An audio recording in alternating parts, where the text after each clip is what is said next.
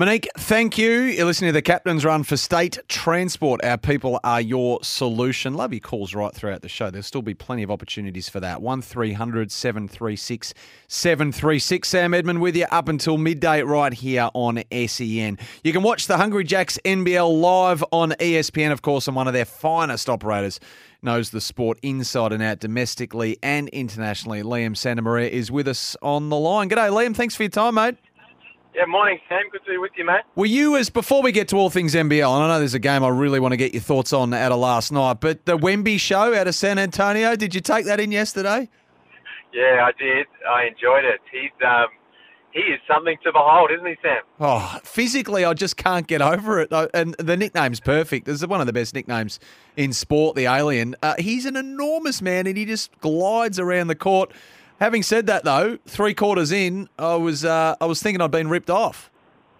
Well, yeah. I mean, it was. Uh, I mean, it was a fun debut, all in all, wasn't it? Uh, we, it was just a bit of a taste for what we're going to enjoy over the course of what's going to be a spectacular career. Now, we all hope that he stays healthy over the journey, and we can we can enjoy what what he's going to bring to the table. But he's just uh, just an unbelievable player. He's so tall, obviously, to begin with. He's seven yeah. foot four, so incredibly long.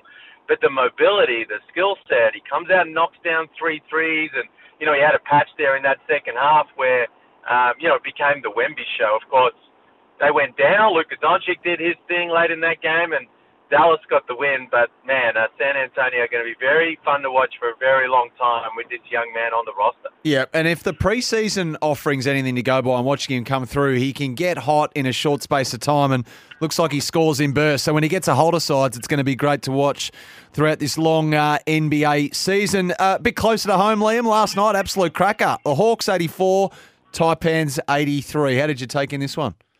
Yeah, two really great games last night. That one in particular because it was a game winner from Tyler Harvey. Uh, Illawarra, of course, desperate for a win. They've been uh, doing it pretty tough in recent times, and they're on their home floor against a Taipans team coming back from playing exhibition games against NBA competition. So uh, they really felt like they needed to get that win. I think we all kind of felt that way, and uh, with a couple of seconds to go, it didn't look likely. Pat Miller from the Taipans hits a, a, mid-range pull-up to put the Taipans up two. No timeout. The Hawks were out of timeout, so they had to scramble and create something on the fly. And Tyler Harvey, who is their leading scorer, has the clutch gene. We've seen him hit big shots before. Uh, I was able to hit a three-point dagger, uh, basically on the buzzer to give the Hawks the win. So huge sigh of relief for the Hawks and their fans, and um, just a fun game, I think, for neutral observers to watch overall. Uh, the other game last night, of course, are the first of two. Gee, New Zealand are struggling, aren't they? The, the Breakers. Uh, 36ers got it done, 97 85. Uh, can you mount a case for New Zealand to get their act together? I know it's early, but uh, we've seen this movie before. yeah, I can. I like that team. There's cause for concern right now, though, because their import big man, Zylan Cheatham, uh, went off with an injury last night. So we're all waiting with bated breath to hear whether he's okay or how long he may indeed be out. He's really important to what they do. It was a shock loss for mine. I mean, they came back, they played pretty tough in their return game uh, against Melbourne United, and I thought on their home floor they'd take care of the 36ers, but you know, Dejan Vasiljevic and that Adelaide group, they're up and about right now, and yeah, the Breakers are left licking their wounds. Yeah, indeed. Let's cast forward, shall we? Tonight, Tassie against United, who have started the season hot. They're six and one. Where actually, just before we get to this one, where are things at with Matty Dellavedova and the concussion? I fell out of contact with this one for a couple of days, Liam. Where, where do things sit with him, even if there's any movement at all? Yeah, the positive news from Melbourne this week is that you know he's started to return to team activities. Um, so he's been doing a little bit of work there with the group, and certainly back in in the building, which which is great. Um, they've held him out this week, and I guess they'll reassess things uh, after this weekend. So then they're not rushing things with Delly, which makes sense given his history with concussion. But great to hear that you know he's on the improve. And uh, oh man, you're right to um, point your your interest towards that game tonight. Top of the table clash down in Tassie.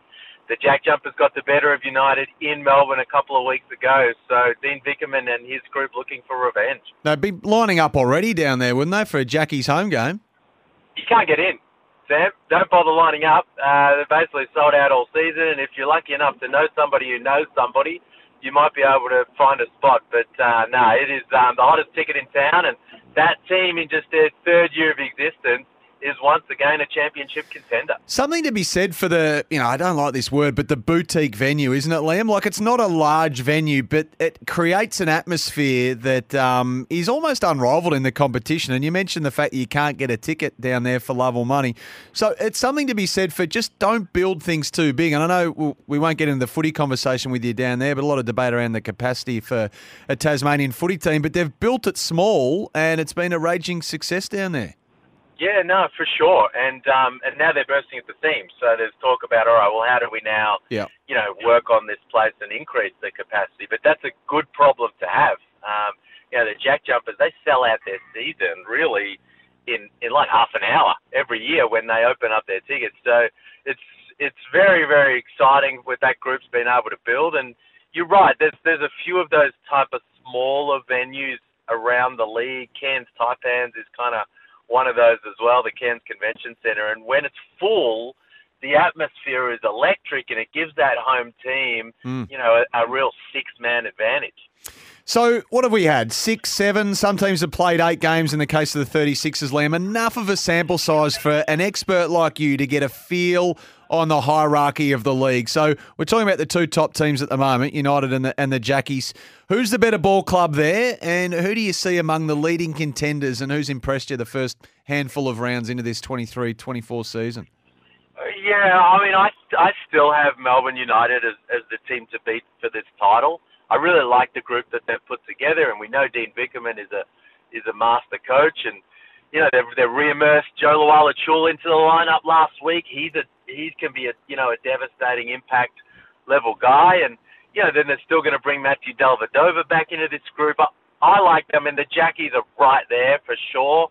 Uh, the other team that I think is really impressed in the early going is the Sydney Kings. I yep. thought it would it would take a little while, you know, some some new key pieces, a new head coach Jonah Bolden. Let's see how long it takes for him to ramp things up. But you know they've been good. They took a hit last week against Tasmania, but you know I think they've been good in the early going. But you know there's going to be other teams that bob their way up over the course of the season. Sam, the Southeast Melbourne Phoenix are just all of a sudden tracking quite nicely, and you know I do think that New Zealand team, if if uh, they don't get bad news here with Zylan Cheatham, still has uh, a lot of upside as well. So it's a tight, closely contested competition uh, even if there are a couple of teams at the very top right now who are starting to separate themselves. Now, concerningly for me, I want to ask you about a team down near the bottom, and uh, admittedly, I've got an interest in asking you about them because the Perth Wildcats are part of the SEN family.